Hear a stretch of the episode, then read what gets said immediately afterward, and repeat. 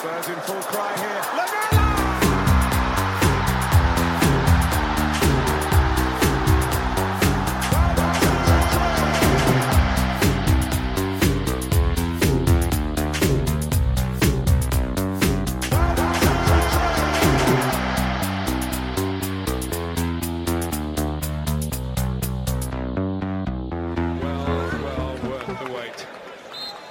Welcome, listeners, to the Extra Inch. My name's Windy, and I'm joined by my sidekick and best friend Bardi. Hello, Bardi. Hello, Wendy. And our tactics guy, and a man who has started Skipp Discourse, Nathan A. Clark. Hello, Nathan. I just thought it was like a funny little moment where he turned around twice, and so I I remembered the time. I looked at the time, and then I went back and I made a little GIF or GIF, and now there are sincere debates at length about every player we've ever had. It was a it was a funny, quirky little moment. That's It was a little Scott Parkerish as well, which which a few people picked up on, but now that's its also own So you- topic so- of debate. So you created Skipp Discourse, and then you Yeah. created Højbjerg Discourse, Yeah. and and now you've created GIF Discourse. Is it Yeah. GIF? Is it GIF? So you are care. you're just on one, Nathan, at the moment. Windy, whatever. Spurs are good. Spurs, officially the the Nathan A. Clark stamp of Spurs are goods is is is placed, and I I hereby declare us a, a decent side. Okay, looking forward to getting into that.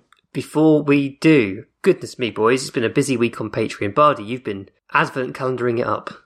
Yeah, I just got a little. I saw a load of posts come out for first of December. Spurs did it, celebrating like big goals, and I was just like, "There's there's a lot of goals out there that don't get the credit that they, they should that they deserve." So um, I've just been going through the the records and finding those little nugget goals that I really like, and no one seems to talk about anymore. And every day you'll get a little bit of um, little bit of my view on it, and I'll share a nice little um YouTube link or, or Daily Motion. Who seems Daily Motion seems to have a lot of content. Um, but yeah, so that's it. Look forward to that every day in your inbox if you've got your notifications on. Little Nicky Barmby heading in from the edge of the box. I mean, in in my memory, it was 18 y- yards out. I thought he was miles away from the box, and then when I eventually found it, it was just inside. But a beautiful header. It was. And Nicky Barmby, he's a player we don't talk a lot about, but he was incredible when he played a lot of games and scored a lot of goals.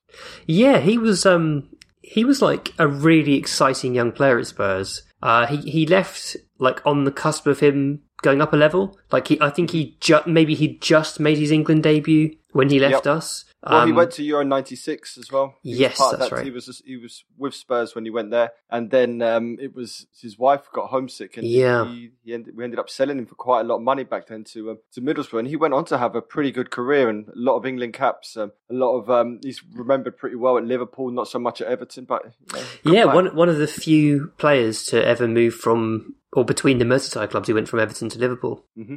There's a lot of really incredible goals that are scored by like the losing side or the team who have like a disappointing draw and they just just vanish into the ether forever. So I, I imagine you've got quite a few of them queuing up. And I think it's like, yeah, I think it's probably worse now because no one wants to like receive a hundred yeah but we lost replies or yeah but you lost because so it's like it's hard to talk about. So I mean to be fair, uh Lamela's in the Yep. the short list for for a. Puskas. yeah, for the Puskas. So at least there's that one. But uh, for the most part, if you if you lose the game, it doesn't matter how good your goal was. It it's forgotten by next week. Yeah, and the interesting thing is, I go looking for a particular goal that I have in my mind, and then I end up finding something else, and it's it's opening up a whole little world to Spurs that I've that I've just forgotten about. So it's it's really nice. Like, who knew Gary Mabbutt was a centre midfielder? I had no, couldn't remember that. Yeah, So yeah. yeah. it's nice to go back through the fish through the history books. Lovely stuff. And I recorded um, uh, another episode uh, with Alex Doyle, who's who's our friend now and sports psychologist. I think he's absolutely brilliant at what he does. I think um, it's some of my favourite extra inch content. The, the conversations I've had with Alex, it's it's detailed stuff. It's if you're interested in sports psychology, it's uh, it's brilliant. Um, it will be out on the main feed, but we wanted to give our ex subs a little treat, so they had it a week early, and, and we'll do that with um, quite a bit of content going forward. Uh, so so if you want your content early, you know, as I've been saying, put your put your Patreon subscription on your Christmas list. Actually, a few people have got in touch and said they're going to buy Patreon subs for their friends for Christmas. Unfortunately, it's not possible. I don't think Patreon make it possible for you to gift a subscription. So they'll have to sign up. Yes. And then you'll have to refund them. But yeah, give them an IOU. It's a, it's a nice gesture. Just a, a quick shout out. We got a couple of really lovely DMs in the last couple of weeks. So I wanted to give shout outs to uh, Jeremy Kinsella and Mark Yates. Really appreciate the messages you sent. Really lovely. And also a shout out to our friend Elliot, who's uh, one of our ex subs. Um, who he and his partner have just had a, a, a baby, and um, everything's going well so far. Very happy for them. Elliot's a lovely person. Uh, and, and Bardi, uh, you have attracted some some anger from listeners about your disrespect for uh, Pierre Emile Højbjerg. Apologise. I mean, I, I attracted quite a lot of anger and some fans as well last week with some of my takes. So, yeah, it was uh, it was interesting reading Reddit, and um, who knew I, I was just a guy that you could find in the pub shouting around, which is probably I've never marketed myself as anything else. I'm just a guy in the pub who knows a bit about Italian football and some history. Yeah, so yeah, they're right. You, you're not going to apologise for your Højbjerg takes then? No, no, we'll talk Højbjerg later, but I, I don't apologize. I'm, I'm here to give takes, and if you like my take, then good. If you don't, then excellent. But if keep downloading, keep listening. Thank you very much. so we beat Norwich 3 0. Um, 3 0 sounds very, very, very comprehensive, very comfortable. I don't know if that was quite the way I would describe that match. Um, but Nathan, you think we're, we think we're good now, so let's start with you. Uh, well, I think Brentford are a decent side. Uh, they're coming up second. Okay, sweet. um, Norwich maybe not so much, but like, yeah, yeah, I think we're. I I felt a I felt a sincere, um, not like excitement, but like a sense of relief after the Brentford game. Yes. Um, that has carried through the Norwich one. That is Okay. just like, yeah, you know. Okay, yeah, I'm not um not quite feeling that quite so much, but um we'll get into it. Um, Bardi, interesting team selection. So the only change, as it turned out, Tanganga coming in for Emerson Royal, who was unwell. What did you make of that decision?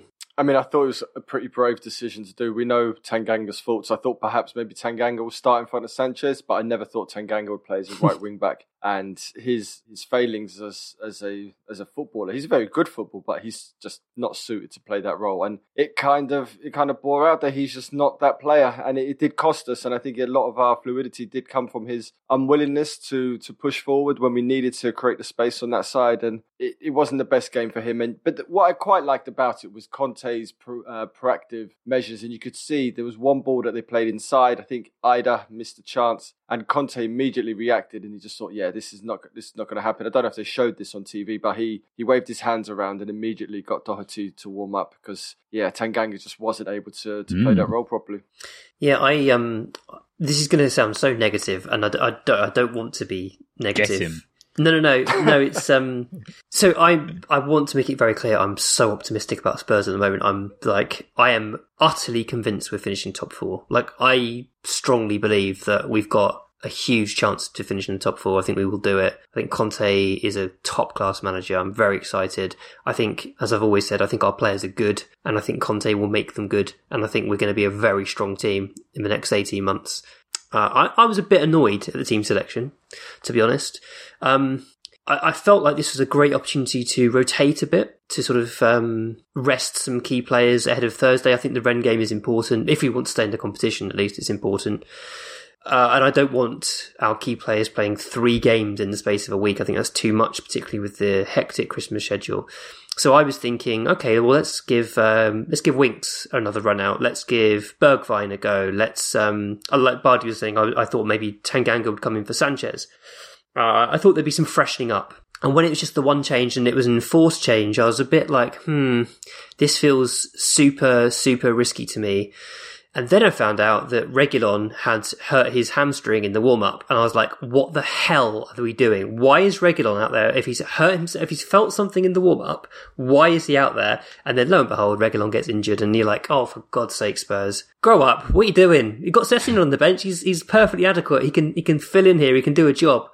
Really frustrating to me. Um, and yeah, like great, absolutely brilliant result. 3 0 against Norwich, lovely stuff. Got the job done.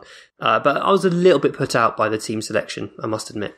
I mean, I think I think the team selection was fine. I didn't know about the Reguilon um, injury, but I thought we we couldn't really afford to to mix things up in this game. Um, our rivals around us had all picked up points. It was an opportunity to to put some space between us and Arsenal with them playing tonight. And I, I don't think Bergwijn should have started. I thought this was the right team to go with. This is the important match. Now we rest Kane against Rennes and we see what happens. If that team gets through, it gets through. If it doesn't, then it doesn't. So be it. I want to win the Conference League, but I'd rather finish in the top four. So I think he was right to prioritise this match, even if it was Norwich. That's it, though, isn't it? That's um, you, you've exactly summed up the conundrum. It's like we do that against Norwich, and we do risk going out on Thursday. I mean, because we're going to have to rotate on Thursday. We, we're just going to have to.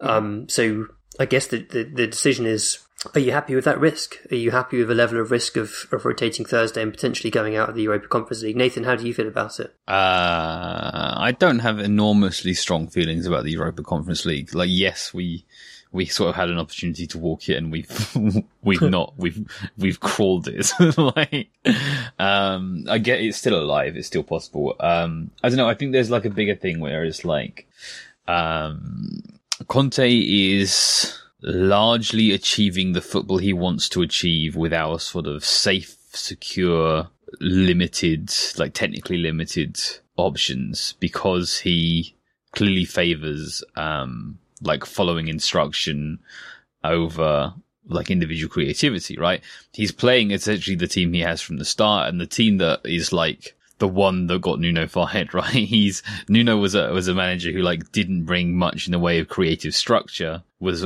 therefore reliant on individual talent, but played you know Højbjerg and Skipp together in Yeah. fields. And, and got himself sacked because of that, because there was just nothing happening in attack. Conte has the ability to make those same players create chances through the patterns and combinations that are drilled into them. So then it's like, um, there's still a level above that that we can achieve in terms of our creativity, and it's like how, when, and how you go about bringing in, you know, Ndombele, Lo Celso, um, Bergwijn for Lucas or Dele or whatever into to, into the combination to sort of experiment. And it's like I don't know, maybe he, maybe maybe we'll just never see those players, and we're going to lose, you know, our our much maligned faves. Um, but like I don't know when it was when it was Mourinho and when it was Nuno, I was like, for God's sake, you idiots. You you have no creative structure. You need to play these players. You're not doing it. And now it's Conte. It's like, thank you, sir, for everything you've achieved. I'm on my knees. My my forehead is pressed against the hard, cold floor, and I'm saying, would you be so kind? would you be so kind to just just a little bit when it's convenient for you? Just try a little bit of creative play here and there. That's kind of where I'm at with, with, with Conte and his selections. Obviously, there's an enormous, an absurd and a dangerous amount of football to be played. And so there needs to be rotation there. But it's like, let's not fall into the trap that we have so far. We have the A team and the B team and the B team aren't used to playing with each other because they play with each other once every three weeks and they feel like the B team and, and and so on. And Sanchez plays on the left. We can't see Sanchez on the left again. Oh my God. But that's what he's leading towards on Thursday. That's what he's going to do. And like, not just Thursday, because we've now got two Premier League games a week pretty much for the next period. So like, there's going to be some A team, B team stuff if he doesn't start rotating. And that's why I was a bit put out by the team selection. But yeah. So you, you wanted to see sort of one or two changes. yeah, yeah, yeah, exactly, exactly. And, and and Reguilon would have been one of them, especially knowing that he had had a knock that he picked up in the um in the warm up. Um, let's let's talk about happier things. Lucas's goal was absolute magic. Um, not just the strike. The strike is brilliant. Like it, there's there's no backlift. He just absolutely thumps it past the keeper before he can move. Pretty much top bins, beautiful stuff. But it's the little, it's the bit of footwork beforehand that makes it all the more magic. Bardi, talk us through it.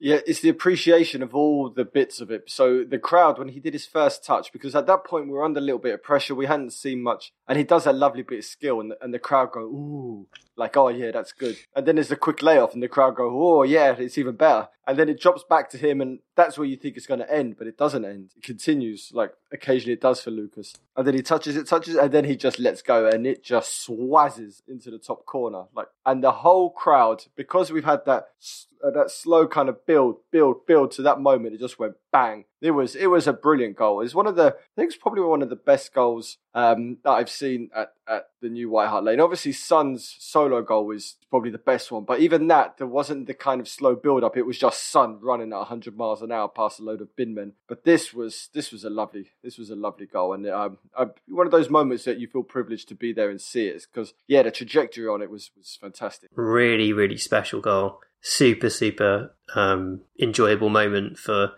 for for the crowd. Um, Hoverdonkey says, "Can you put your finger on why Lucas is given such a hard time? Aaron Lennon is widely revered by fans. He was quick, direct, and frustrating, just like Lucas. And yet, for all his faults, Lucas has produced far more end product than Lennon ever did not least a flipping Champions League final hat trick, a semi final hat trick, I think he means, and yet is reviled by a large section of the fan base who just want him gone. I'm just as guilty. I've always been of the opinion that he needs to leave, but I think he's due a whole lot more respect from us fans. I'm just keen to know if it's a nationality thing or if he's just a victim of playing for us when our sights are set a lot higher than when Lennon was slipping down the wing. Nathan, why don't you, uh, God, Nathan, put some respect on Lucas's name. No, I'm not going to do that. What I'm going to do instead is upset a lot of Spurs fans and say Aaron Lennon wasn't very good and we should have like done more. I agree. With... I agree. yeah. There's a lot of revisionism. I love him. On. I loved Aaron Lennon, but yeah, he, he's. But there's a lot of revisionism. Yeah. We look he... back at Aaron Lennon like we did with Kyle Walker. That at the time we we gave Lennon a lot of abuse, probably just as much abuse as Lucas gets. Yeah, yeah. Lennon like sat you back down in your seat as quick as he got you off it. I mean, mm-hmm. just like the end product was was awful um, a lot of the time, and he couldn't strike a ball properly. Like uh, in the same way that Dele gets criticism for not being able to just strike a football properly, Aaron, Aaron Lennon just like p rollers or nothing. Um, this was Lucas's first goal since February. I think that's probably why he gets given such a hard time. Like the pr- productivity is so erratic. Um, the thing you know you get with Lucas always is hard running. He's he's very committed. He's he's incredibly fit, and we shouldn't overlook that. By the way, it's great that he's no. available all the time. It's very helpful from for a player in our squad to be consistently available, very very rarely injured. Um, he's a hard worker. He's brilliant in the air. He's got quick feet. I'm struggling for more words, you know, because I think capable of goals like that. You know, mm. he is he's not gonna he's not gonna turn them around frequently, but he has that ability, and that mm-hmm. and it's kind of like the Aaron Lennon thing is like Lennon was like if he'd found found maybe if he'd had better coaches, if he'd found more ways to to apply the skills that he had, he could have been a phenomenal player, and that's why we have a sort of a good memory of him because we remember his ability, and that's why he was a persistent feature in the team for a long time. It's because mm-hmm. you knew any moment now Lennon could really start like scoring and assisting loads of goals, but of course that wasn't actually ever going to happen because of the coaches that we had and the setup that we had, and his inability to sort of turn his his ability, his speed, his turn of direction into product because that is its own thing after the fact. For sure. I mean, Lennon was a defensive winger as much as anything. He was very, well, very yeah, good at too. covering his fullback. I mean, he, he had his uses, Lennon. He, even yes. when he wasn't scoring and assisting, he was stretching the pitch fantastically. He, he created space for others through his ability to, to drag defenders out. Um, and he was not a bad player by any stretch. He just obviously wasn't, you know, he wouldn't be anywhere near our squad now. Like even Pete Lennon, I don't think would be anywhere near our squad now. We've gone up a level. Um, and as much as I've criticised Lucas Moura, I think he's a better player than Aaron Lennon. I just do. Yeah. Yeah, I think so. I think Lennon was also part of. He was in a system that just didn't have any kind of structure to it. It was get the ball to these guys and see what they can do and see what they can muster up. True. And I think had Lucas been in that team, then we would be looking back at Lucas in the same kind of fond way because that's what they are. They're players that turn on a bit of inspiration and, and something might happen. And even though Lucas doesn't always create something, there's always that hope when he gets the ball that he might do something. And that's, and that's what Lennon had. Although Lennon did, whenever Lennon scored, we never lost that game. Which he had, that was quite a remarkable record. Yeah, yeah. But I do think the, the fault that I have with Lucas is in a system which is really structured and really he has a he has a role to play in a significant role. He is a little bit loose on his first touch occasionally. He doesn't always pick the right pass. He doesn't always move into the right space. And when you're playing a very mechanical system, you, you can't have these kind of um, live wires. You need you do need someone who can play that role a bit better. And I think that's also the problem with Son at the moment. It's great that he's scoring goals and, and creating stuff in the final third, but I do think his link up play is a little bit weak week at the moment. I was going to make that exact point, Bardi, about Son. I think um, he had a poor game, in my opinion. He's it masked by the fact that he scored some goals, and uh, again against Brentford, but I thought he was a bit weak. it's an interesting discussion point. So I, I agree. I think I think Son is struggling to adapt to this three four three. If I'm completely Yeah. honest, and all of the good things he's doing are where he's not in the positions you'd expect him to be in the three four three. Like so, so Son. Let's just touch on Brentford briefly. The the goal that Son scored against Brentford was fabulous, pure. Conte. Like really, really nice layoff from Son, uh, and then burst into the box to get on the end of a cross. Fantastic. Um, but so he was in even in that situation, he was like briefly out of position. He was like as the he was playing as the nine temporarily in that situation. Um, when he's kind of being asked as the ball near number 10 to, to come and show for the ball and have his back to goal, I think he's struggling. And I think Lucas is doing a better job than Son at that part of the Conte instructional play. Definitely. Uh, uh, the other part of it, like making the runs in behind, I think Son has is is good and is absolutely fine. But um, he either needs to develop his game, or I think we will move eventually to the three five two system, which will, I think will suit Son better because he won't be asked to constantly come deep for the ball and, and receive in positions that he doesn't look or feel comfortable in. And Bardi's right. I mean, Lucas was it in the Leeds game maybe where he had a lot of loose touches when he was coming to receive um, and was kind of giving the ball away in dangerous areas. I feel like he's definitely tightened up since then. I feel like he's really focused on okay, I can't take too heavy a touch here. I've got to get it into my feet and get it out again quickly, and, and he's done well since then. Um, but like it's the lack of it's the lack of goal threat with Lucas. I mean, it sounds ironic because he's just scored a fantastic goal, but the fact that it's his first league goal since February, I think, speaks volumes. And he has to be a player. He has to be one of the players we look to upgrade in the eleven as soon as possible. But as I said, as I said many times before, very happy to have Lucas on our bench because he's a he's a, a genuine option, and um, against tired legs, he's a fantastic option. Anything you'd like to add on that? No, no, I agree with it, all of that stuff. Um, Bardi, I know you want to talk about Davinson Sanchez in this um, thought- this Norwich game.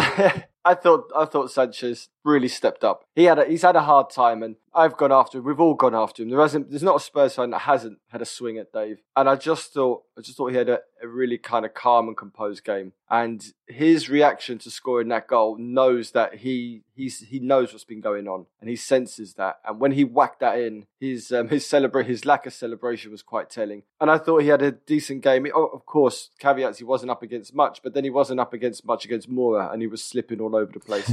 Um, I'm happy with how he performed, and I, I want to see him keep playing there. Let's let's have a little bit of faith in him and hope he can do something. He's not the long term answer, but right now I think he's he's ahead of Tanganga, rightfully so. And um, I want to see a little bit more from him. His passing was a bit better. Of course, it's not incredible, but he was hampered by having Tanganga as his as his kind of outball. I I was happy for him that he scored the goal. I, I liked him doing the big sort of tough guy, no celebration, chest bump thing.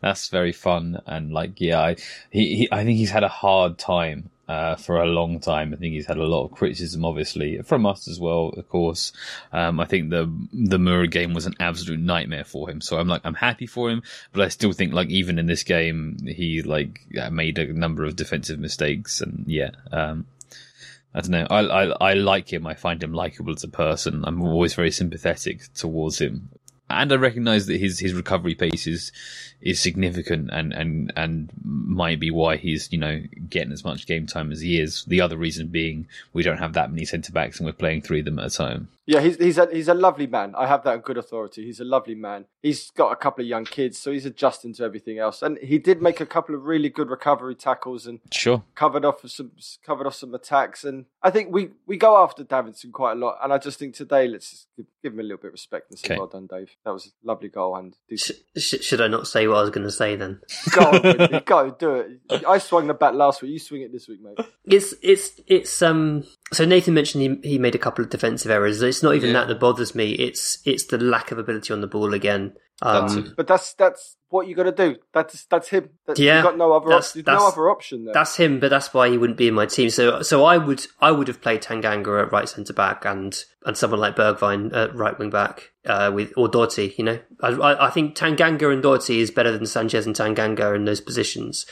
Um, I I think I think it's more interesting in relation to the Brentford game because like all of our good attacks came down the left when Davies was being really brave and playing good passes, risky passes, and you know they weren't all successful, but he was playing a lot of effective passes through to Reguilon, whereas Sanchez was just unable to find Emerson Royal, like, and unwilling to find him, and he doesn't want to pass to him, but he also doesn't want to carry the ball forward. He's just so awkward in possession. And then this, I think the same was true in the Norwich game. And like, I do take Bardi's point that it's more difficult when Tanganga's the wing back because he's not offering as much and he's not as far forward because he's naturally more cautious. But Sanchez just is so limited in possession. It's it's painful. It's like such an easy upgrade for us, um, replacing him in the squad with a, a better ball playing centre back. But you know, Romero's one. out. There isn't one, but there isn't one. I don't, don't think Tanganga is a, a is a massive improvement.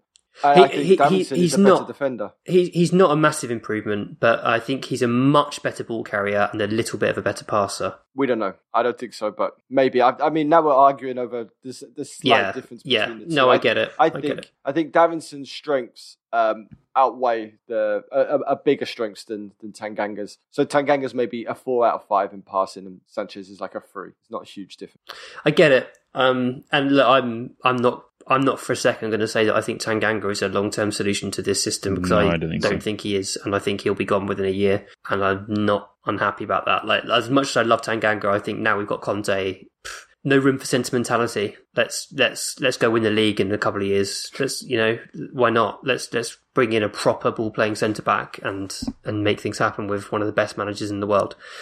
I never Um, thought I'd see you bin off sentimentality, Windy. Just like done. Get rid of the youth. Get rid of him. Grown up Well- here doesn't matter. Well, I, I think he's got a great career ahead of him, but just not for a Conte team. I, I really think Tanganga will be an excellent Premier League centre back for, for many teams. I think he'd fit in very well, but not for one that wants to play out from the back. He's just not he's not suited. And the same for Davinson Sanchez. Like not a bad player by any stretch, but just not suited to the system.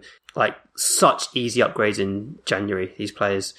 Uh, I'd like to see him have a look at Rodon and work out whether he thinks Rodon is capable enough of uh, playing out from the back. He seemed to speak very well of him, actually, um, in one of his press conferences recently. So, so we shall see. He'll probably play Thursday, I would have thought. Um, but yeah, um, I wasn't, I wasn't, wasn't about Sanchez in this game, even though he didn't make any catastrophic errors. I, I, I did think we were a bit lucky, Nathan, not to concede to Norwich. We gave up some decent chances. The the obvious one was the Pukki chance from the Adam Idah cutback. The one right at the beginning. Yeah, There were there were two other strong ones that so the total they totaled a little over one expected goal. So maybe we were, we were lucky not to concede. and we're a shade under two. and we're a shade under two, from which we scored three. Um, so yeah, I mean, there's still like it, there are still imperfections in our defensive system, but I thought that it was a good performance. And obviously Norwich aren't great. Okay, now you're talking about giving up three decent chances to a not great side, but I'm still still really quite happy with that performance and the one before. Interesting. How did you feel about um, Norwich completely dominating possession against us at home? Yeah, this was really interesting for me. So like Spurs not having a dominating share of the ball has been like a big deal for me for a long time and I just didn't feel that way about this game. I felt I think mainly because like when we do have the ball, we have a plan with it.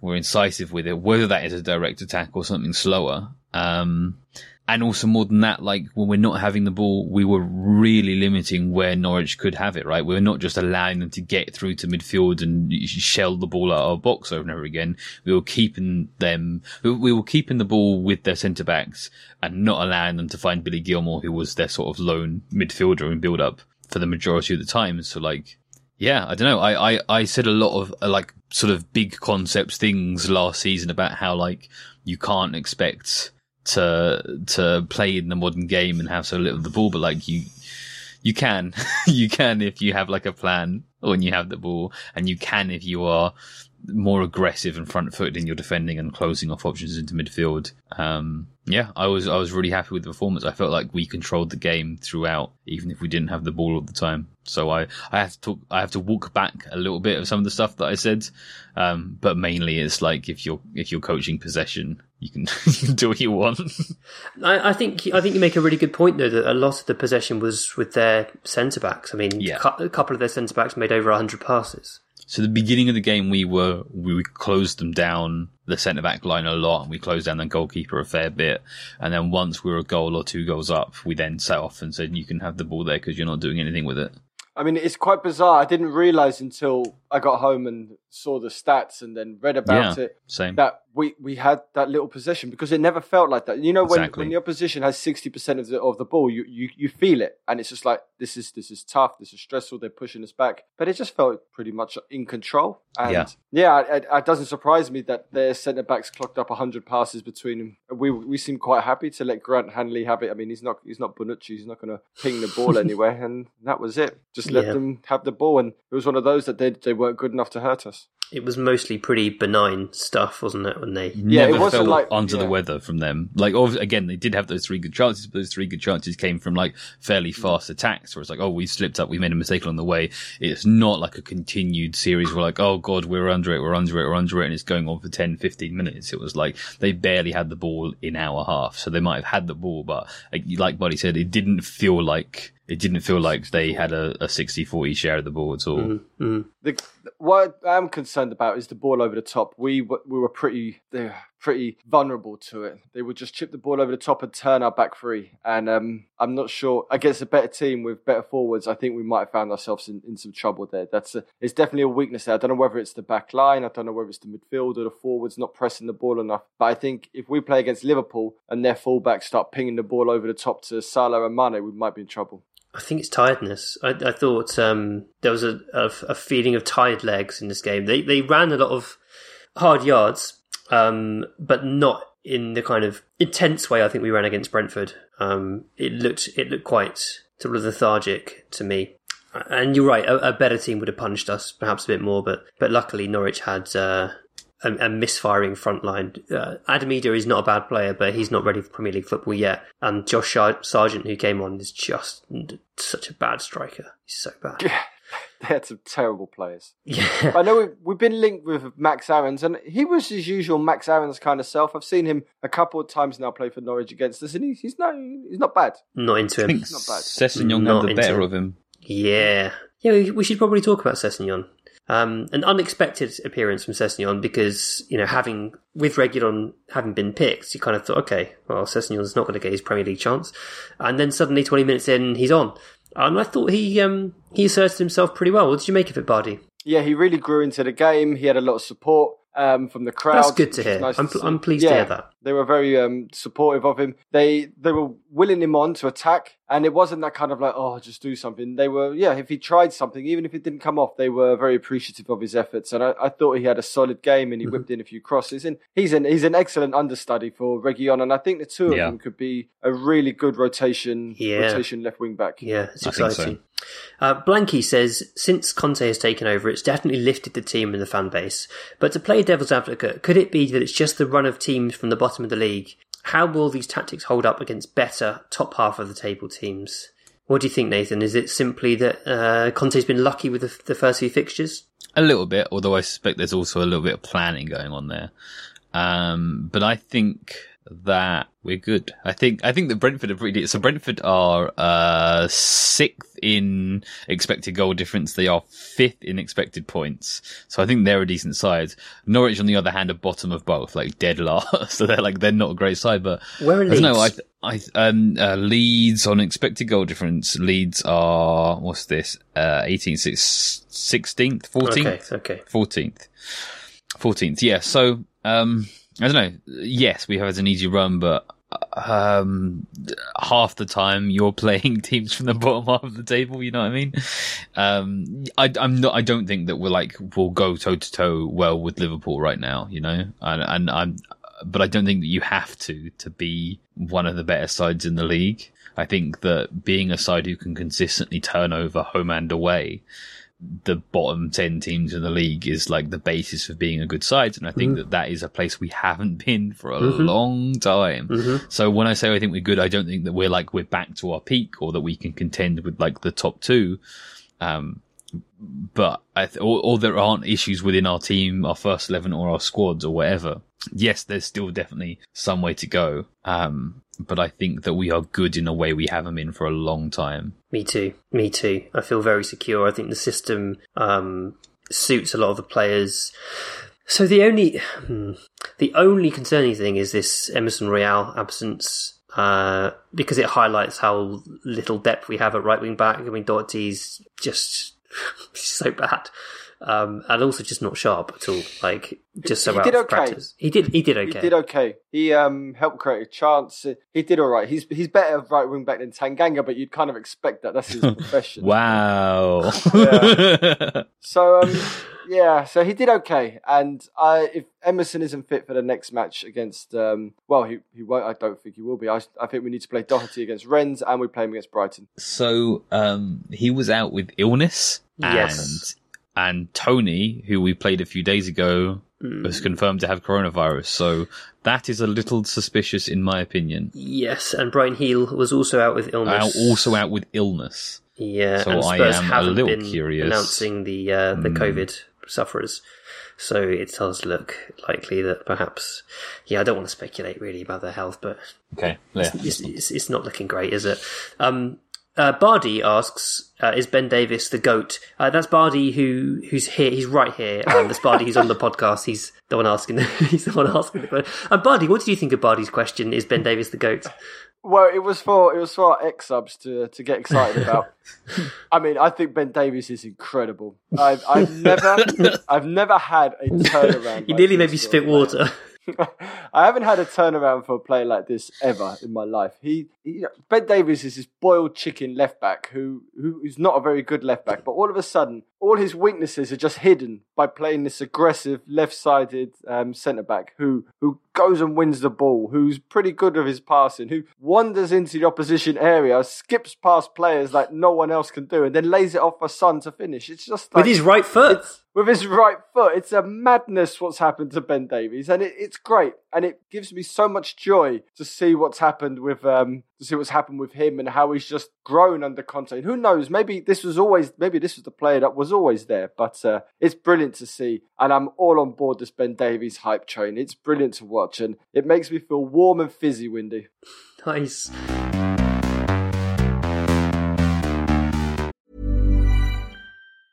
Many of us have those stubborn pounds that seem impossible to lose, no matter how good we eat or how hard we work out. My solution is PlushCare.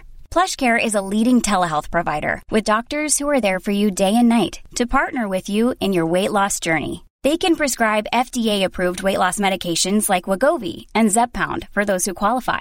Plus, they accept most insurance plans. To get started, visit plushcare.com slash weight loss. That's plushcare.com slash weight loss.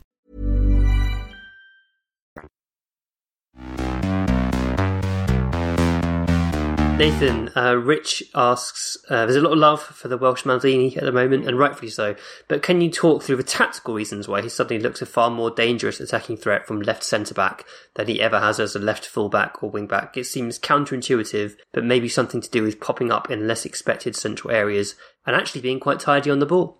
Pretty much, I think. I mean, like, I didn't, I, I didn't think Davies would do this well. I, I, I've been saying, you know, he's one of the weaker members of our first eleven.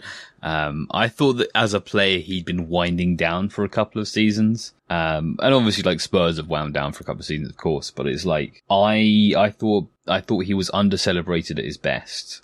Um, Massively. I've, I've had some time for him. I've, I've always been appreciative of his sort of infield passing game, which again is something that is magnified here and relevant to the question. Um, but I didn't think he would do this well. Now, obviously, there's a thing where it's like, um, fullbacks peak younger than centre backs. And if he's a centre back now, that's not actually how things work.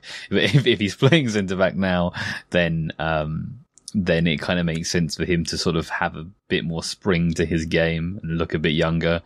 Um, but yeah, I didn't think he'd do this well. This is, is really, really suiting him. So the specifics of the question are like, why does he look more dangerous underlapping than overlapping? I think it's because he has quite a weak crossing game. He, anytime he passes the ball with considerable distance, um, I don't think he has the accuracy or the power. He doesn't tend to lift the ball up off the ground very much. Um, but his, like, his ground passing is quite strong, quite creative, like really quite creative for a, for a fullback slash centre back, I guess. Um, you combine that with sort of the mobility you expect from a, from a from a fullback, and he can underlap into these areas. And then, yes, correct to the question is that it's sort of it's a little unexpected, right? You know, you're not preparing, or teams aren't so far preparing very well for the the attacking wide centre back. Um, so yeah, it's it's really maximising his talents. Um, I don't know. I think that like like we talked about the previous question about like, hey, Norwich aren't very good, so calm down. It's like a team will come along and put their target man on Ben Davies in the near future. Um, a bit like um, us targeting the cross against Azpilicueta and getting Dele uh, from Eriksen in that spot, like that will happen to us. Um, but that doesn't make it overall like forget all of the good stuff, you know. So I've been really impressed. I've been really impressed. But I've been surprised. It's funny you mentioned Azpilicueta. I was going to mention him too. Uh, a, a fullback who, as he got older, moved to centre outside centre back under Conte actually, and excelled. And that's Davies. He's um, so in, in the Conte centre back system, the outside centre back essentially plays as equivalent to what Mourinho's more defensive fullback was like. I mean, it's, Sure, yeah. they're, they're a little bit more inside, but not much. Um, and they're being asked to move a lot. So Davies ran, I think Davies and Sanchez both ran over 11 kilometres in the Norwich game, which kind of shows you just how much up and down activity there is. And it's partly because as a team, we are moving up and like when we've got possession, we've got sustained possession, the defence are moving high. Um, so there's naturally some sort of back and forth movement, but they're also supporting the attack and they're asked to, to um, join the attack. And there's a, there's a word that Rich uses in his question, um, popping up he uses. And I think that's exactly it with Davies. Yeah, later He's, rising. um, he's not very good when he's on the outside and he's got to beat a man with a trick Yeah. or with pace. He can play a one-two sometimes and, and run in behind. He's not too bad at that. But what he's very good at is being the third third man joining the attack, making that third man run. Sometimes a give and go, but like arriving in the box when there are other players to to work off. Uh, he doesn't need to speed past anyone. He just needs to be there and be in the right place at the right time. He's he's pretty good at that and always has been. He's always been a good player for underlapping runs. Always been good, as Nathan says, with the sort of creative inside passing. So when you put all these skills together, it adds up to a pretty successful outside centre back. And he's played that role for Wales for many years. So it's not like it's it's come as a, a shock. This is something he's accustomed to doing. So perhaps when um, but, but perhaps we should have always been a little bit more um, accepting and open-minded about Davies and just said, "Oh, well, clearly we need to play three at the back system to get the best out of him." It- because all the elements are there for him to be a successful left-sided centre back. Having said all of this, I still think if we can get in a top, top quality left-sided centre back and upgrade Davies, then that would be wonderful. But Davies would be a fantastic rotation option. And look, if you've got him as a rotation option there, perhaps he could even play some minutes as wing back, uh, and that would be helpful in certain periods of the season too. There's definitely a place for Ben Davies at Spurs under Conte, uh, and that is really helpful. He's um he's a great professional. Uh, he's never said a bad word about the club. Like always comes across as incredibly level-headed and patient in his interviews. Uh, a real team man. Um, and congratulations to him on his his business and economics degree that he's. It came out that he'd got um, oh yeah. studying Open University modules alongside being a professional footballer is is no mean feat. So seriously, well done, well done, Ben. I mean, I, I, I can't control the joy I have for Ben Davies. I've never, as the as the game has ended, I've never, as I've walked down the stairs, got excited about a player coming over to clap the fans. I, it just, it's not me, Windy. I just don't do it. I'm just like, well done, yeah. But Ben Davies came over, and I was like a, I was like a girl at, I don't know, at One Direction. I was so Screaming. ex- screaming. Ben, it was so good. I'm, re- I have so much joy in my heart for Ben. Obviously, there's a question there. Fair Lumbo asks: Is um, is this version of Davies better than Prime Jan Vertonghen? Of Oh, course settle not. down.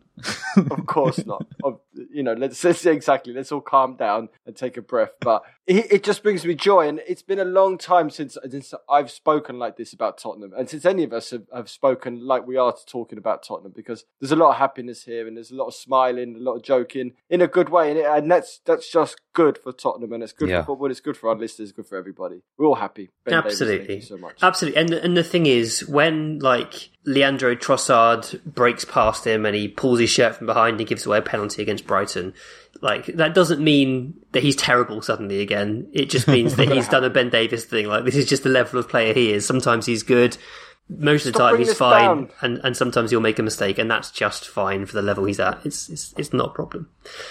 Um, let's talk a little bit about the Brentford game. Um, it feels like a long time ago now, but uh, I really enjoyed the Brentford game. Not like we weren't playing thrilling football, but I felt much like Nathan felt about Norwich. I felt very much like we were in control in the ascendancy for the majority of the game.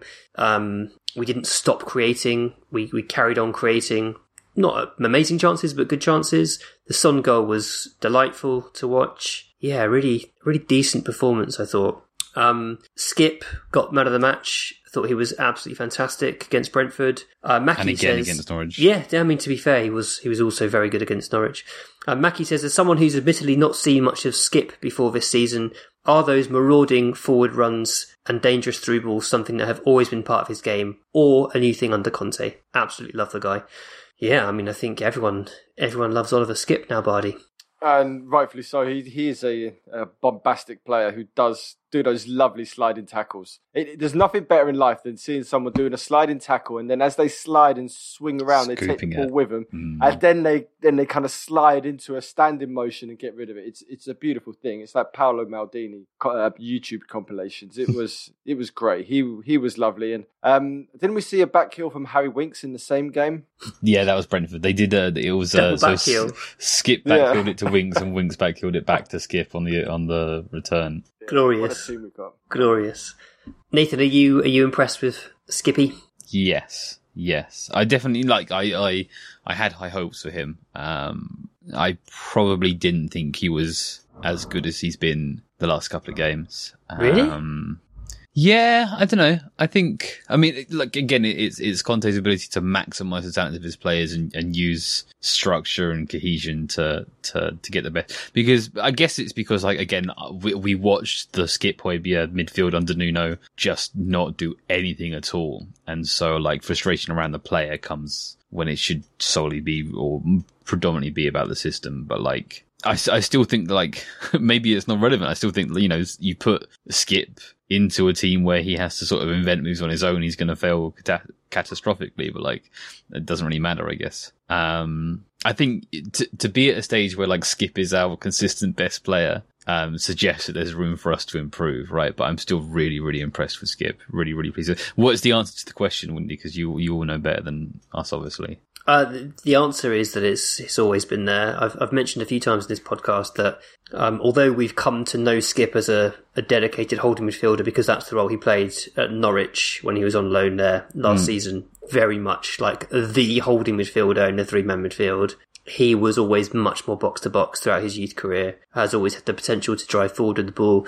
Um, the move against Norwich, where he he spotted like a bit of space and just absolutely burst into it, beat his man to the ball, um, and then played a forward. And he had a shot, didn't he, from the edge of the box? It was a, it was a weak shot, to be fair, um, but really really imp- impressive run forward. Um, that's something I've seen him do before many times for the for the youth teams. Uh, and not out of the ordinary at all for Skipp. He's a he's a good all round player. Uh, you remember in pre-season he played that ridiculous like half volleyed pinged pass from one side of the Yeah. pitch to the other, like inch perfect execution. I think that just shows that he has a lot more expansive passing in his locker. There's so much more to come from him, but I, I think the the loan t- to Norwich was absolutely ideal because it gave him a grounding in in like the holding midfield position. It taught him to be tactically sensible and safe under a very good manager in, in Daniel Farke. I mean, obviously, he's lost his job now, but he's an extremely competent manager. Uh, and it allowed Skipp to see what it means to be part of a system, a very specific, well drilled system. And of course, under Conte, that is absolutely vital. He's he's one part of a bigger machine, but he does have the physical and technical capabilities to do more. And I think we'll see more as he grows in confidence. And you can see him growing in confidence by the match now as he kind of works out that yeah, I absolutely deserve to be here on merit. I'm not just like I hope for the future. I'm I'm a player now. I'm a I'm a good player right now.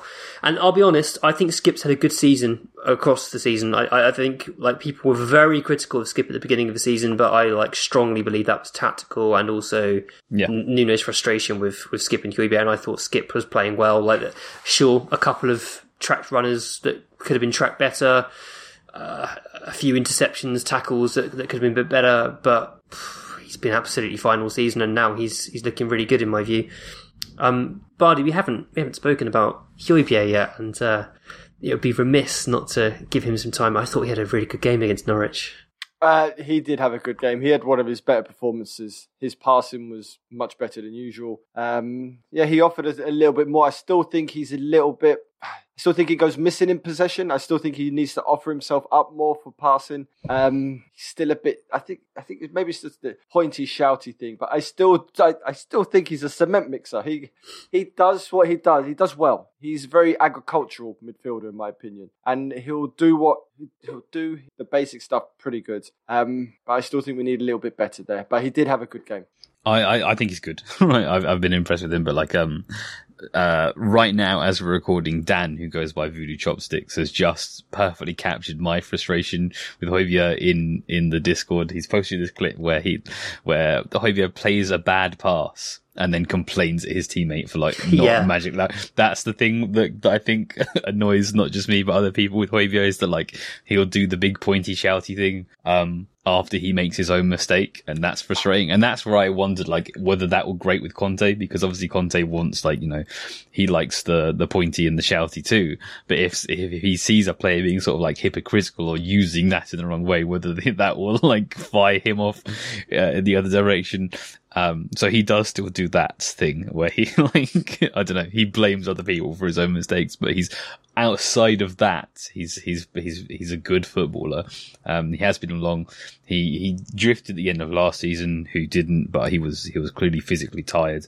And I think that's still at play now. Um, I think he's a good player. I, I also maintain my position from before, which is that we could go to a situation where we're playing only one of Højbjerg and Skipp and bring in a more creative player to, to go alongside them. So that's still where I'm at. Um, but it's much, much, much less desperate. And now I see it as like a bit of a risk because now you're disrupting a working team. Um, but yeah. I, I still think there's um, there's room for Højbjerg to become a rotation player rather than the starter. But I also think I think he's good. I think he's a good player, and I think we'll see more from him as um, as Conte establishes his system. I, I think so. He, I think I get what Bardi's saying. I think he looks a bit sort of clumsy and awkward because physically he is a bit clumsy and awkward. He's not very supple, is he? He's not. He doesn't move that elegantly with the ball. But I think he's a tactically very astute player, and obviously he's very experienced. He's he's played under um, Pep Guardiola, uh, who liked him a lot.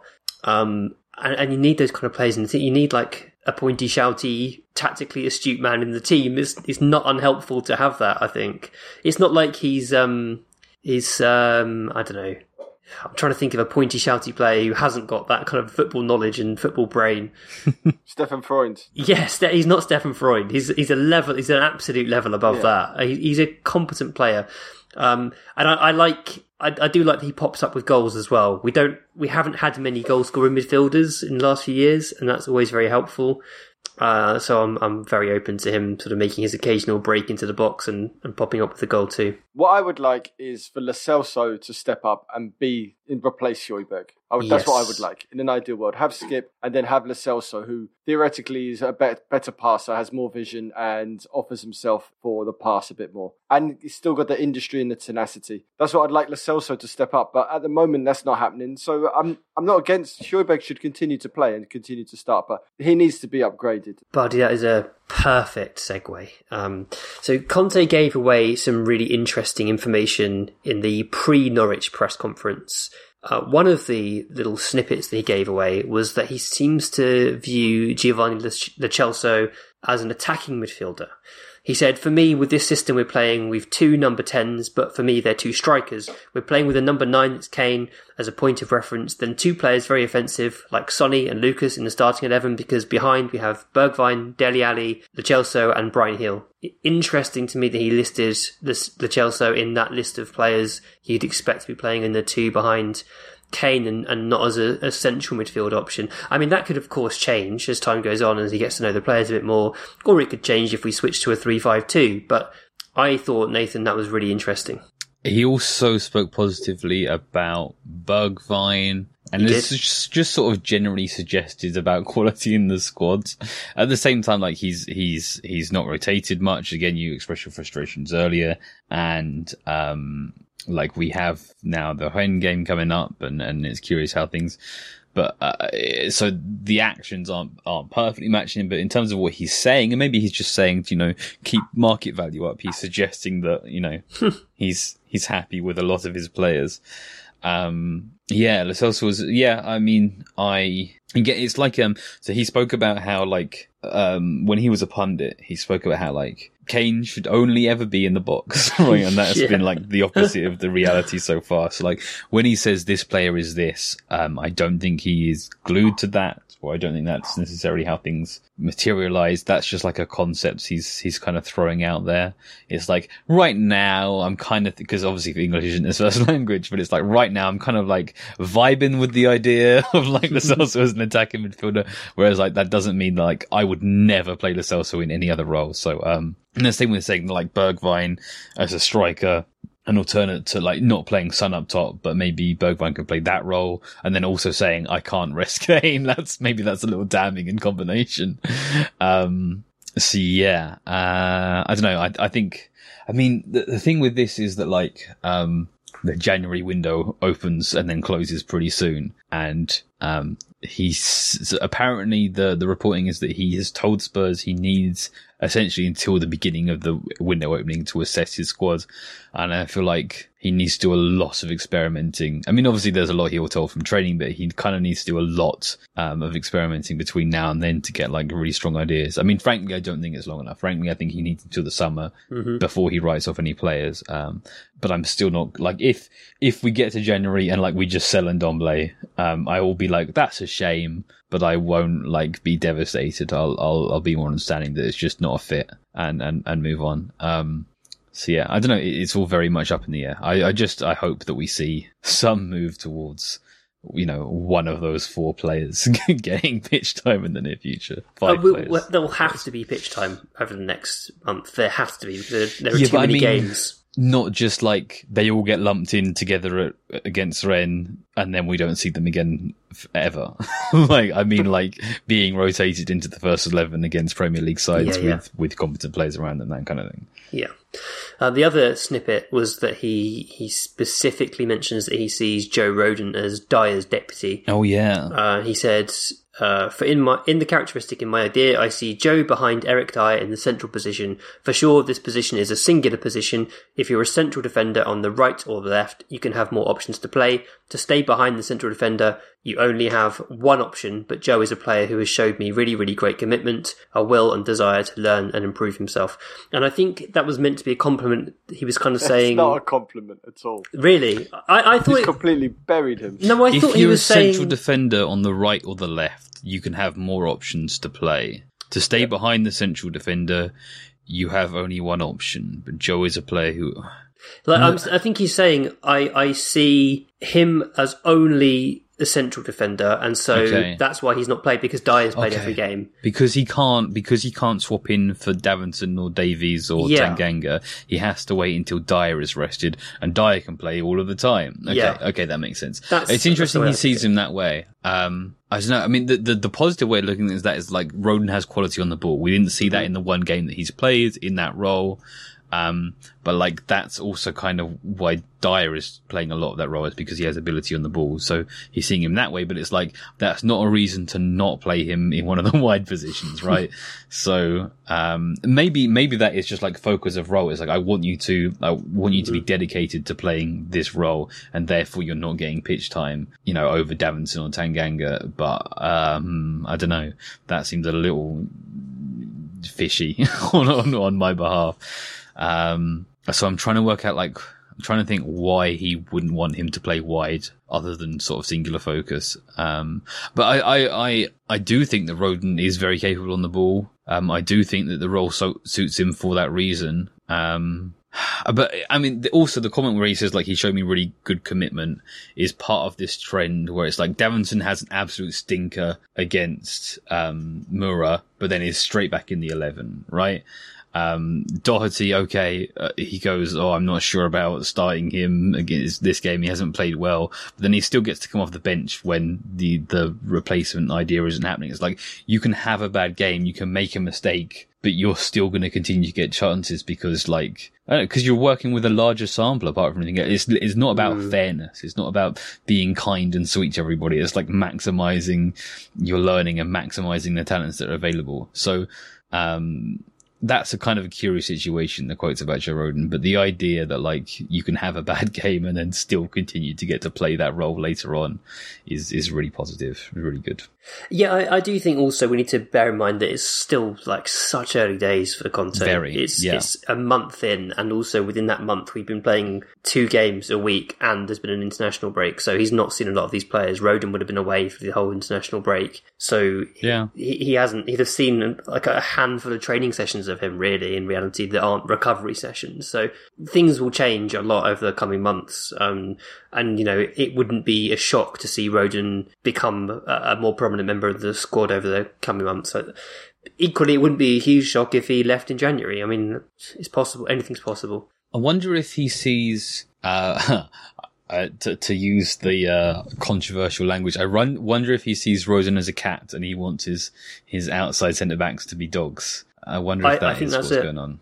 I think that's partly it. Yeah. Yeah. I mean, particularly on the right side. So Sanchez was very much Hmm. the tackly defender against Norwich. Like he was the one making all the proactive, aggressive tackles, whereas Which I Dier don't think was suits him that up. well. I also see Yeah. Davinson as, as more of a, a Same. cat type, Same. but maybe he says, you know, this player can adapt to being front footed, whereas Rodon can't. Well, well, also he's just so bad in the ball. that he Sanchez can't play the cat role because he's terrible in possession. So he has to play the dog role. Sure. Well, yeah, where that matches up in this particular system, I guess. Yeah, yeah, yeah. Um, Jeff Fieldsend has has made a nice uh, observation, which is that the the shape that Conte is using at the moment, the three four three, is very similar to the traditional WM formation, the three two two three, um, which I, I hadn't considered. But when you, I mean, you should Google the WM formation. It's one of the sort of traditional old football formations from what was it like 1910, Bardi, something like that. Yeah, pretty much. Spurs were kind of at the forefront of it between um, Peter McWilliam and Arthur Rowe, that kind of stuff. So, yeah, it, it can be that. It's interesting because, you know, everything new in football has already been done. And uh, it's strange that we've, um, it's a very British formation. and It's been, and now kind of Conte is using a style of it. Um, yeah, it is interesting. I think we need to see a little bit more of it go forward. But it is a, if people should go back and read about England versus Hungary in uh, 53, I think, when the Hungarians turned up and destroyed um, England at Wembley by playing a back four against England's WM formation. Uh, there's been some great writers on it, Jonathan Wilson, the rest of them. But yeah, it is interesting. It, it does show that football does it does um, always come back. Uh, Be Beautiful says, mainly for Nathan, would you rather witness Tottenham losing at the death to Arsenal in an FA Cup final, where it's the last time we would see Son, Kane, Lloris, and Conte all together because of contract things and timing, or be one of the lucky few chosen to adventure to space with Jeff Bezos and be forced to wear a cowboy hat with him and take a photo with him and all that good stuff? Um, I have an answer to this question. I consider it to be an incredibly easy and obvious answer, but I don't think that I should say it on this podcast. I will say it on the next uh, X subs only. I will give my answer then, safer behind the paywall, in case that isn't obvious what I'm suggesting. Nice, nice. Uh, James mean, Sullivan, I'd- go on, buddy. But wait, wait, I'd go to. I'd rather go to space. No, It's I've not. no- That's why it's not for you, buddy. James Sullivan, uh, who actually wrote this from from Maribor post Mura match. So so Oh, wow. well done, James, for for going out there. Um, my question to you and the panel: Which players simply do not deserve any more minutes for Spurs? So we're talking about not giving them a chance anymore because even if they do well for a half or as a sub, they will only end up humiliating us in a follow up game, and the cycle goes on. I think we're at that stage now with a few players. It's sad to say, but uh, it's time to take emotion out of this and be ruthless. This is what An- Antonio Conte is here for. I will give an example, and it's Davinson Sanchez. He's one of those players I just think shouldn't play for Spurs anymore. No more minutes. Watching him live, you can see how visibly shaken he is when faced with a 1v1. He's panicked and makes glaring errors as a result. As above, I of course want him to overcome this sheer panic, but emotion aside, he just shouldn't play for Spurs anymore. Mm, I don't know if it's. Um, I don't know if he shakes with panic in a one v one. I think it's so bad in a one v one. I think it's sometimes when he's pressed and he's got the ball tight in the corner. That's where he panics.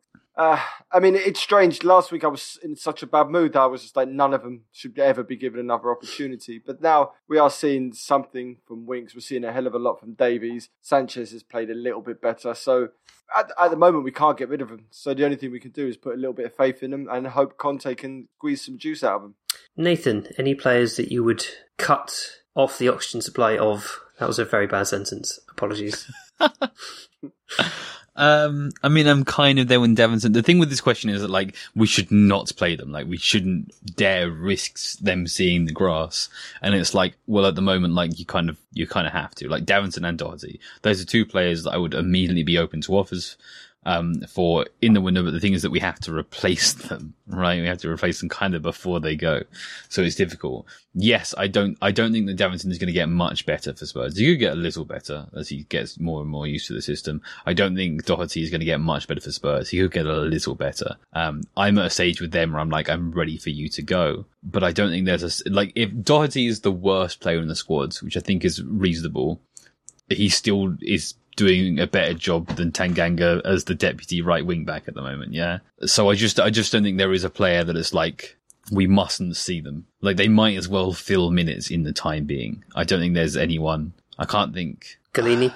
Yeah, the thing with Gollini is that like you can just play Lloris every match until he gets injured, right? The thing with Lloris can just play twice a week and that's okay. So maybe that's the case for Gollini, but Gollini isn't worse than Doherty. He's just in a less important role than Doherty.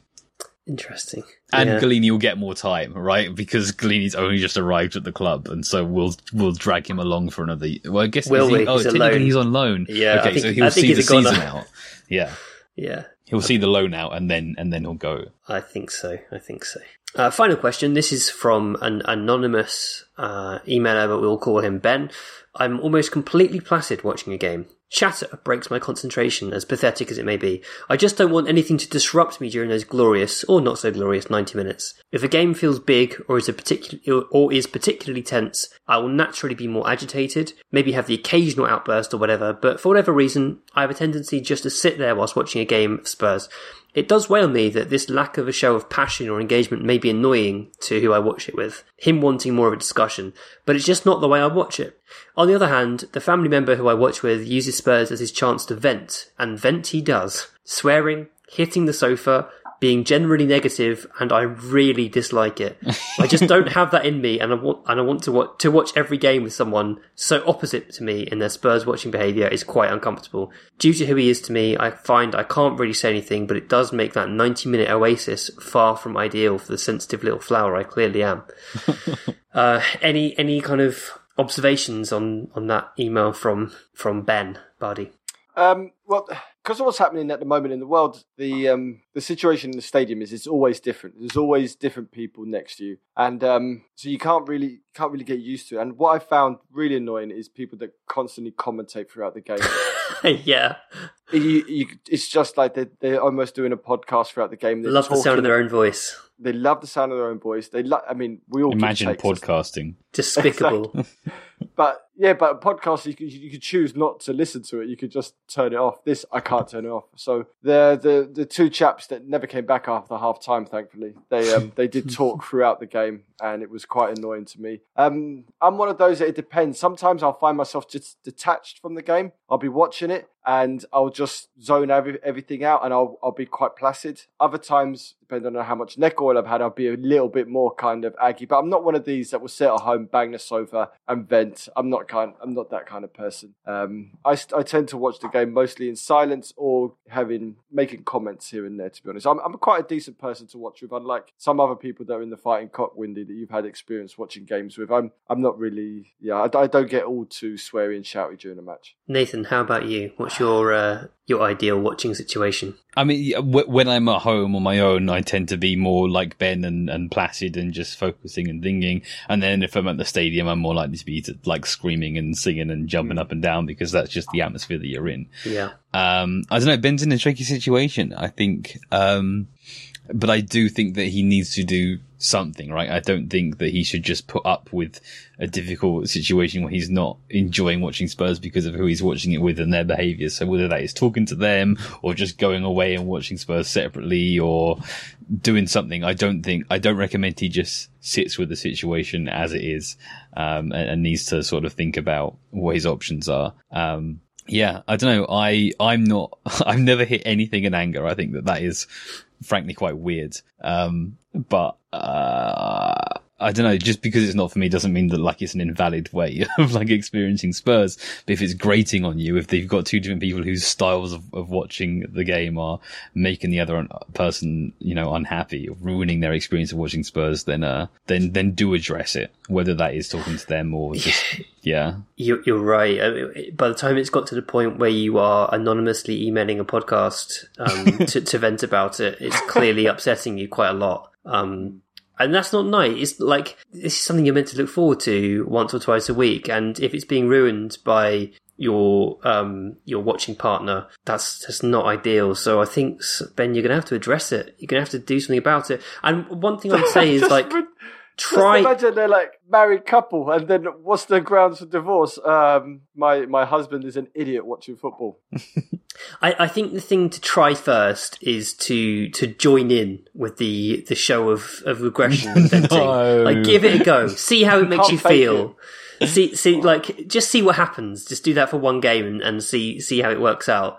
Um, and if it's really not for you, you you're gonna have to say like I can't just I can't deal with this. I can't deal with the anger. I can't deal with the the venting because it's going to upset you more and more as time goes on. Or just So- like go and watch Spurs in a different room and pretend that you don't but like watching Spurs anymore. I don't know, or something. No, or, but that's or- really passive no, that's aggressive. like yeah, so passive aggressive and mean spirited, isn't it? okay. I don't. My, okay. um, my my dad and my my wife they very rarely watch football together, but occasionally there's there's the Euros or the World Cup or something, and they end up in the same room together. And my dad can't watch football with my wife because she just she just she doesn't like football, but she gets so excited when the ball goes near the net. And my dad is one of these people that's really nervous watching football, and they they just don't go hand in hand. So the only way to do that is separate the two of them, Separate rooms. separate rooms, or at least different ends of the table.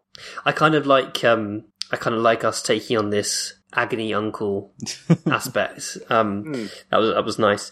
Um so so last episode we said we were going to to be open to platforming the views of, of Jewish fans and the issue of the Y word and um we got lots and lots of correspondence about it on Twitter, by email, Discord. Uh, and a couple of people have sent in voice notes. So what you'll hear now are a couple of voice notes from some of our listeners with their thoughts on, on the Y word. We have three voice notes to share with you. The first is from Joel. Hello, lads. Um, just to say thank you for, I guess, um, starting a dialogue around this. Um, it's a, obviously a very important issue. Um, kind of the main point that I wanted to make is, um, if the, uh, uh, uh, uh, the defense that is, um, used by Spurs fans who use the word too often is that they are showing solidarity with the Jewish community by using uh, the Y word, and that's sort of their kind of defense as doing it. And I, I actually find that I find that it's quite an odd defense because I think if you said to any other minority community, um, I'm going to show solidarity with you by referring to myself as the word that people use to, um, you know, use to slur you, um, you'd be laughed out of the building. And, and actually the way that you show solidarity with the Jewish community is by not using the word and calling people out who do. Um, the, I, oh God, I could go on, you know, I could, I could go on forever about why I think, you know, uh, sorry. And, and the other point that I wanted to, um, make is that, um, we, uh, you know, Spurs fans can't, we can't do anything about, we are seen as the Jewish team. Um, and we can't, you know, we, and I, I, I like that, but we can't do anything about West Ham fans, you know, singing anti-Semitic chants or Chelsea singing anti-Semitic chants. You know, that's for Chelsea to sort out and for West Ham to sort out. All we can do is, you know, get our own house in order. And that sort of starts by removing the, the Y word. I think as well, um, too often the opinion of ju- either non, too often the opinion of Jewish, uh, non-football fans and or, or Jewish football fans who aren't Spurs fans is is overlooked, and actually their opinion in this is is far more um, valid and carries far more greater weight than that of someone who's just a Spurs fan, because actually it is a a word that has, you know, hugely negative connotations for, um, for Jews. And therefore, you know, to just say, oh, you can't, you know, it often gets thrown at David Baddiel, doesn't it? You know, you, why are you weighing in on this? You're a Chelsea fan when actually, you know, first and foremost, David Baddiel is a Jew. So I think that is something uh, that needs to be taken into account much more. Is the opinion of Jews who aren't necessarily associated with Spurs. Um, oh, with regards to anti-Semitism and, and Spurs, you could you could write a book on it, couldn't you? But it's I, I always do think it is funny that Spurs are sort of we are the most hated team in London, and I do think a lot of that um, is to do with anti-Semitism, um, and um, you know I don't know I don't know why that is, but that that just does seem to be the case, doesn't it? Um, anyway, so those those are my two pennies worth. Um, happy to chat more. Um, thank you. The second voice note is from Daniel. Hello, boys and fellow listeners. I'm a Jewish Spurs fan from America and want to provide some feedback on last week's letter and commentary regarding the Y word. I've supported Spurs for a bit over 10 years, not because of the historical Jewish association, but that was a nice perk. The Y word is not quite as prevalent in the US as a slur. We, of course, have our own, but I've never quite loved that it's been in use by our fan base. The reclaiming thing I recognize, though may not agree, and I guess I had made somewhat uneasy peace with it, but the world and how we all should think about it has been changing over the last few years. Contrary to Cronecast, I rarely share my Jewish heritage with those I don't know or trust. I want people to know me without any preconceived notions of what or who I am as a Jew, and the stereotypes do exist in the real world. And the growth of more vocal and actioned anti Semitism hasn't made that any less frequent of a stance. Defining Jewish can be somewhat challenging at times, as it is a religion, a culture, and ethnic heritage. I happen to be all three, so the dialogue is very personal to me. Others may have a Jewish parent or grandparent and say they are Jewish. It's not wrong, but if that's the only connection to being Jewish, there may not be the same level of attachment. For example, my grandfather is a first generation American from Italian parents, but Bardi and I don't quite identify with Italy and Italian culture in the same way. Any Jewish Spurs fan that want to keep the Y word alive to reclaim it, that's up to them. I can't tell another Jew how they should feel about that word or any other equivalent Jewish slur. I would be interested to know how many fans that are religiously or culturally, culturally Jewish wish to reclaim it. Any non-Jewish supporter that uses the word doesn't fundamentally understand what a Jewish hate word means. So it's not up to them to say whether it can be used. So it shouldn't. I can't, don't, and won't tell a black person how to feel about the words used about them because it's not my place. The word or words aren't about me. So why would a non-Jewish supporter think they can tell me why it's okay for them to use a word about me? Anything that breathes life into hate should be killed. We have enough anti-Semitism in the world, and even somewhat well-intentioned reclaiming efforts aren't helping the problem. I know you are a football podcast and you aren't out to save the world on your own, but I've always appreciated the social positions you espouse and that you dedicate time on your podcast to spread those views. So I wanted to thank you for giving time and a voice to my culture and people, our struggle, and what that word means, and maybe allowing that to influence the way others think about both us and its place in Spurs fans' vernacular. Love the pod. Thank you again. And of course, come on, you Spurs. And our final voice note to share with you on this episode is from Nick. On it, Nick utilizes his right as a Jewish man to speak aloud uh, some anti Jewish slurs, which we have decided to leave uncensored. I've never felt the need to email a podcaster before, but I wanted to take a second to send an email to thank you for reading the email from the other Jewish supporter at the end of your most recent episode. Uh, it really means a lot to me that the three of you are taking time to highlight the issue uh, more than you'll probably ever actually understand. Um, as it turns out, I actually have a whole lot to say on the subject, um, and my drafts of this email kept getting really, really long. Um, but I did want to make a couple of points um, that I felt were important. Uh, point number one everyone should read Jews Don't Count by David Baddiel. Um, it's being read by most of the liberal Jews that I know and pretty much no one else, and that's backwards. It really isn't for us, it's for you. Um, I'm really glad I read it uh, it, it actually um, it, it it made me cry at one point because it articulated thoughts and feelings that I've had my whole life about being a Jew that no one really has ever expressed uh, in mainstream media before. Um, it also comes to conclusions that I kind of disagree with sometimes, um, even though they're coming from those shared experiences. But I think that sort of friction is both good and inevitable. Um, there's a an old kind of cliched saying that uh, when you get together two Jews on a subject, you're going to have three opinions. So I, I, I do hope everybody um, does read it. The second point about the Y word, um, the Y word is actually part of the reason why I'm a Spurs supporter now. Um, and I think that while we need to engage with how supporters celebrate their Jew- the Jewish heritage of the club, I do sort of think it would be a shame to lose it entirely. Um, really briefly, the three reasons why I support Spurs um, instead of probably Liverpool uh, when I started watching football in 2011 are uh, in kind of this order Luka Modric, uh, the Jewish connection, and the, the podcasts like The Fighting Cock. Um, made it really easy to be a Spurs supporter. Um, all of that said, uh, in America, uh, Yid isn't really a slur. Um, it's not really used at all by anybody, positively or negatively. Um, I, I don't know if you guys want to bleep this next bit, uh, but things like Heeb or Kike, um, those get used and are really offensive. Uh, if any of them were, if either of them were being shouted at Tottenham matches, I would really not be okay with it, regardless of the intent. Um, honestly, even if people were just shouting Jew, I would not be okay with, it, like at all, not not even a little bit. So I'm kind of conflicted, and that's probably okay. Um, I do wonder uh, slash worry uh, about a lot of the abuse that's being heaped on Levy. Um, that it might be coming from an anti-Semitic place, um, and I don't know if I'm being overly sensitive.